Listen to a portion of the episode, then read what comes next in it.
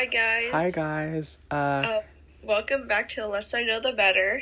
I'm Dominic, And I'm Bridget. and today we're going to be talking about some life experiences that left us quaking to the core, but at the same time taught us very important lessons. So I'm going to start off. Uh, I was born here in the Bay Area, specifically Mountain View, and I lived here for three years.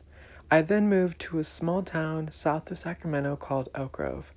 I lived there for another 10 years of my life, and during those 10 years, many curveballs and lesson, life lessons were thrown at me. Uh, now, in Elk Grove, there isn't much to do.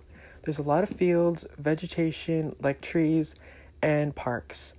So it was basically a backcountry type vibe until you drove up to what we would call Sac. Anyways, the point there is that there wasn't a lot of there isn't a lot to do there, and we stayed home a lot. So um, yeah, we had a pretty decent sized backyard, in which Leah and Maya, who were my sisters, would play would play with me in the backyard.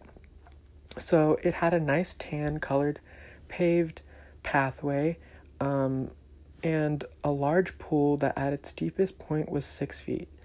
Keep in mind though, this pool was not any pool. It it was a very controversial pool because there were many accidents that were held in its name.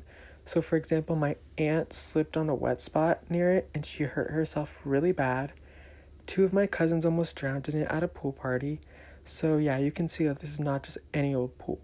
So our family knew to be extra cautious when people came over. On one hot summer day in June, I was particularly joyful. I was in a joyful mood and I wanted to take my skates out for a spin since I hadn't in a while. I pranced my little butt to the garage and grabbed my roller skates, popped them on, and into town. I remember skating around with my heart's content, having such a great time uh, with that stereotypical summer breeze followed by that those hot rays radiating on my skin. You know that feeling when you're at the brink of getting too hot and then that nice breeze just cools you right back down? Ah, so invigorating. Anyways, those times were the best, stress free, not giving a care in the world about anything. And I'm over here on cloud nine. All of a sudden, I hear the sliding glass door open in the background as I'm making my turn with my back face towards the house. I didn't think much of it, however, without me knowing, here comes my sister pushing me so hard, head first into the pool. Luckily, it, it was on the deep end. I um, felt I felt that hard, harsh jolt. I knew I had fallen in the pool, but it didn't really scream danger to me until after I kicked the bottom of the pool, and then like you know when you kick off the pool uh, off the bottom to get to, back to the top, I kicked off and then I sunk right back down. That's when I knew I was in danger. That feeling of sheer panic that I felt will never leave me to this day.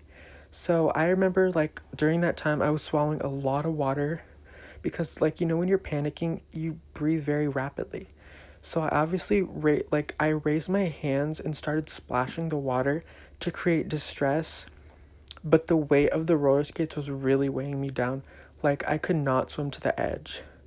So finally what felt like five minutes but realistically was 10 seconds my dad came running out and jumped in the pool with full clothes on pushing pushing me to the ledge eventually where my mom pulled me out I felt immense relief after that because, yeah, it's just like that traumatic experience is over.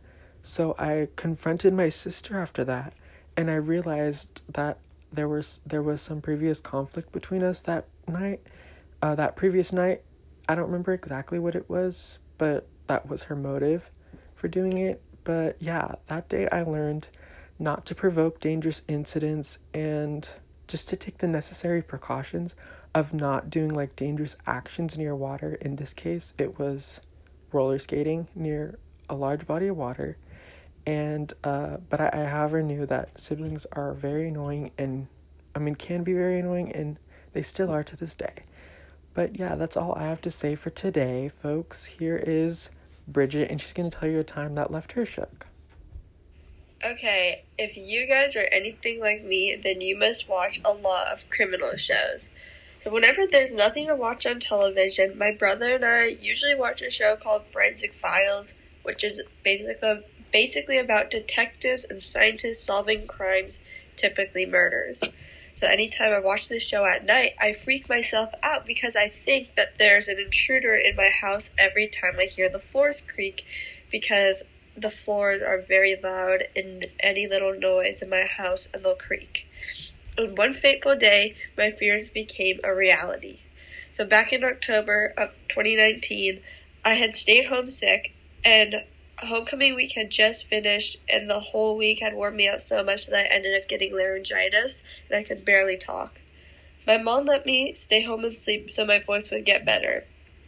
It was 11:50 that I had woken up from my slumber. I heard footsteps walking around my house, but only downstairs.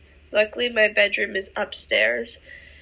The garage door is pretty loud when it opens, so I figured that if somebody did open the garage door, I would have heard it However, I'm a pretty deep sleeper, so I figured I must have not have heard it because I was sleeping.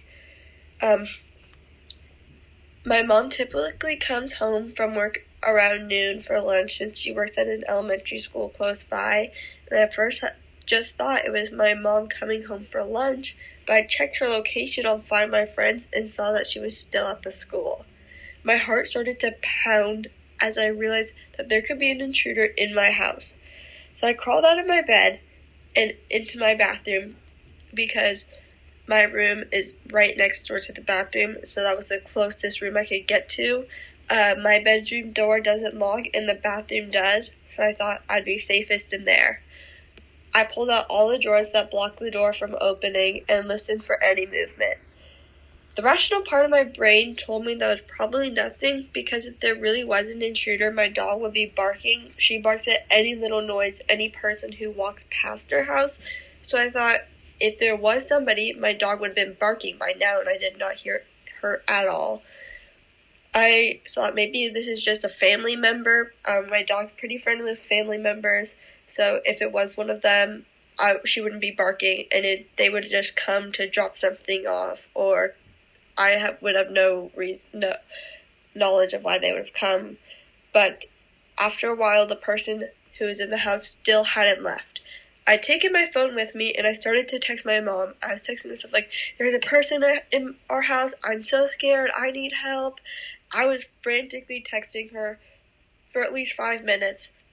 No response and I was waiting for any sort of response. I was waiting for those three little dots to pop up, seeing that she had seen my text or she texted me back, but I didn't get any. And I sat in the bathroom for at least five or ten minutes, just silently crying and praying that whoever was in my house would not come and find me. And all the while, these cabinets were still being opened loudly. I thought that in if my mom does not text me back in the next couple of minutes, that I'm gonna call the police. And right about, I was going to open the phone app, dial 911, and my mom texted me back saying, It's Jimmy. He came from home sick. My house is very close to Carlmont, so my brother and I have to walk to and from school every day. So whenever my brother and I have to come, if we come home for any reason, if we're sick, um, my mom isn't going to go pick us up from her work. We have to walk home. And so he had, my brother had walked home sick, and I opened the bathroom door, still not sure if it was really him or if there was really someone in the house. I was freaked out so badly that I didn't even think my brother was there. It, I still thought it was an intruder. So I opened the door, I peered my head out, and I saw my brother walking up the stairs with a plate of crackers. And I had told him how I thought he was a robber, and he told me that he was opening all the cabinets to find something to eat. So I went back into my room and I let my heartbeat slow back down as I fell back asleep. And the thing that I remember the most of that day is just how fast and hard my heart was beating. I don't think it's ever my heart was had ever gone that hard or fast in my entire life. It was pounding out of my chest because I honestly thought that there was a robber in my house and that they would have found, found me and that I was going to die that day. So luckily my fears did not become a total reality of that day, but at least I know what to expect in case an intruder really does break into my house. Wow, that's a really intense story. Yeah. Very scary day. Luckily, I've never been anything like a close call like that before, but at least I kind of have some insight. But anyways, um guys, that'll be it for this week's episode. Um once again, I'm Dominic And I'm Bridget. and we hope that you guys stay safe, especially with the crazy virus going around. So yeah, bye. Bye.